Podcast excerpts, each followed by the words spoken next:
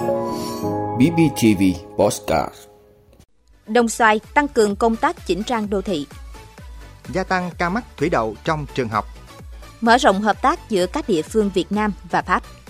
Ưu tiên người khuyết tật vay vốn chính sách. Thời tiết hôm nay 17 tháng 4, Nam Bộ mưa rào, Bắc Bộ nắng nóng. Ủy ban châu Âu phản đối Ba Lan, Hungary cấm ngũ cốc Ukraine. Đó là những thông tin sẽ có trong 5 phút trưa nay ngày 17 tháng 4 của BBTV. Mời quý vị cùng theo dõi.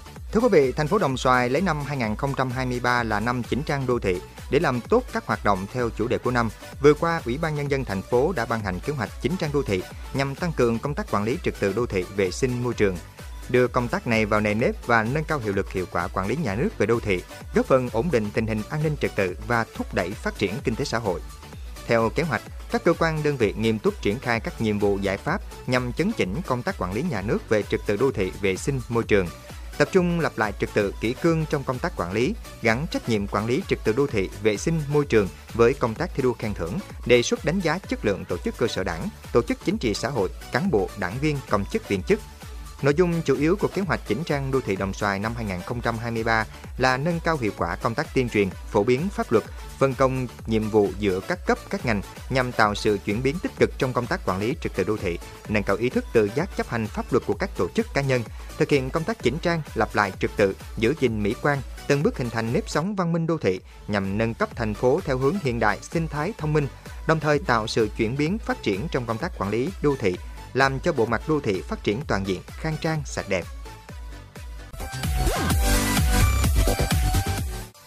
Thưa quý vị, số ca mắc thủy đậu không ngừng gia tăng tại các quận huyện trên địa bàn Hà Nội. Hầu hết các chùm ca bệnh xuất hiện tại các trường tiểu học, mầm non. Hầu hết những trẻ mắc thủy đậu trên địa bàn Hà Nội đều không tiêm phòng vaccine. Theo ghi nhận tại các trạm y tế xã trên địa bàn các huyện có số ca mắc thủy đậu cao như Chương Mỹ, Thạch Thất, thì hiện vaccine thủy đậu đang không triển khai tiêm tại các trạm y tế và trung tâm y tế mà triển khai tại các phòng tiêm dịch vụ. Với những địa bàn xa các phòng tiêm dịch vụ, tỷ lệ tiêm chủng rất thấp. Trước số ca mắc thủy đậu gia tăng trong trường học, ngành y tế và giáo dục đang tăng cường phối hợp trong công tác phòng chống, xử lý các ổ dịch, theo dõi sát tình hình sức khỏe học sinh nhằm phát hiện sớm các trường hợp mắc bệnh.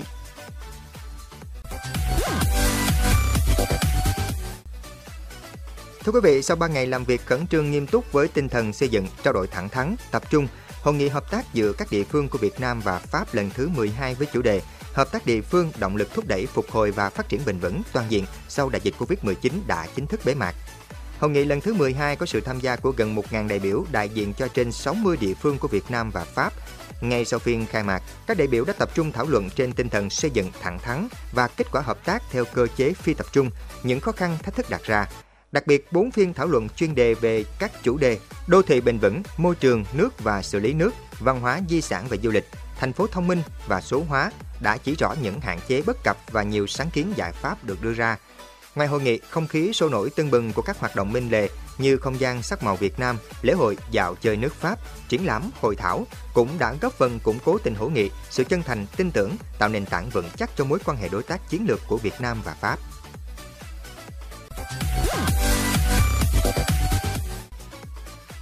Quý vị, thành phố Đà Nẵng là một trong những địa phương có nhiều chính sách nhân văn dành cho người khuyết tật, trong đó thực hiện hiệu quả chương trình tín dụng ưu đãi để tạo việc làm giúp người khuyết tật có thể tự nuôi sống bản thân và giúp đỡ gia đình. Theo Ngân hàng Chính sách Xã hội chi nhánh thành phố Đà Nẵng, đến nay có 142 trường hợp người khuyết tật trên địa bàn đã được hỗ trợ vay vốn với tổng số tiền hơn 5,5 tỷ đồng, giúp họ có nguồn vốn ban đầu để sản xuất kinh doanh phù hợp với khả năng lao động của bản thân. Theo kế hoạch trợ giúp người khuyết tật, thành phố Đà Nẵng đặt mục tiêu đến năm 2030 sẽ có 1.500 người khuyết tật được hỗ trợ đào tạo nghề, giới thiệu việc làm và sinh kế phù hợp. 100% người khuyết tật có nhu cầu được vay vốn với lãi suất ưu đãi. Qua đó thực hiện tốt chỉ thị của Ban Bí thư về tăng cường sự lãnh đạo của Đảng đối với công tác người khuyết tật và chương trình trợ giúp cho người khuyết tật giai đoạn 2021-2030 của Thủ tướng Chính phủ.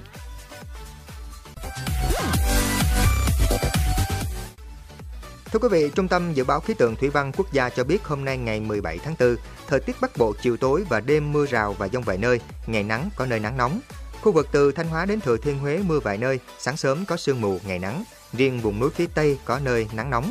Khu vực từ Đà Nẵng đến Bình Thuận, chiều tối và đêm mưa rào và dông vài nơi, ngày nắng. Tây Nguyên có mây, đêm mưa rào và dông vài nơi, ngày nắng, chiều tối mưa rào và dông rải rác. Trong mưa dông có khả năng xảy ra lốc xét, mưa đá và gió giật mạnh. Nhiệt độ thấp nhất từ 21 đến 24 độ C, cao nhất từ 30 đến 33 độ C, có nơi trên 33 độ C.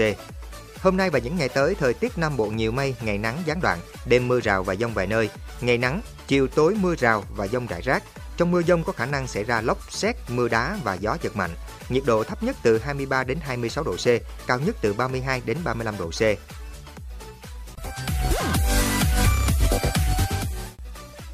Thưa quý vị, Ủy ban châu Âu EC vừa lên tiếng phản đối việc Ba Lan và Hungary đơn phương cấm nhập khẩu ngũ cốc và một số loại thực phẩm khác từ Ukraine.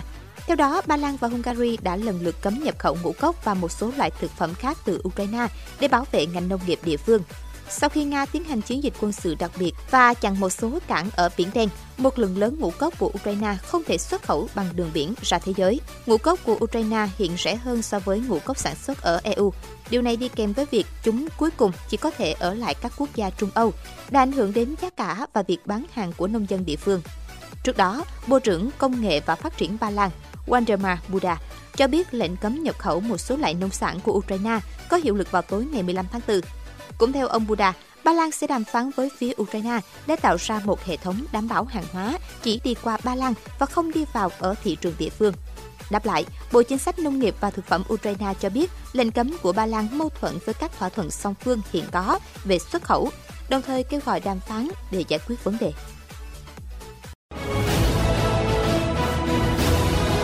Quý vị đã luôn ủng hộ các chương trình của Đài Phát thanh truyền hình và báo Bình Phước. Nếu có nhu cầu đăng thông tin quảng cáo ra vặt, quý khách hàng vui lòng liên hệ phòng dịch vụ quảng cáo phát hành số điện thoại 02713 887065. BBTV, vì bạn, mỗi ngày.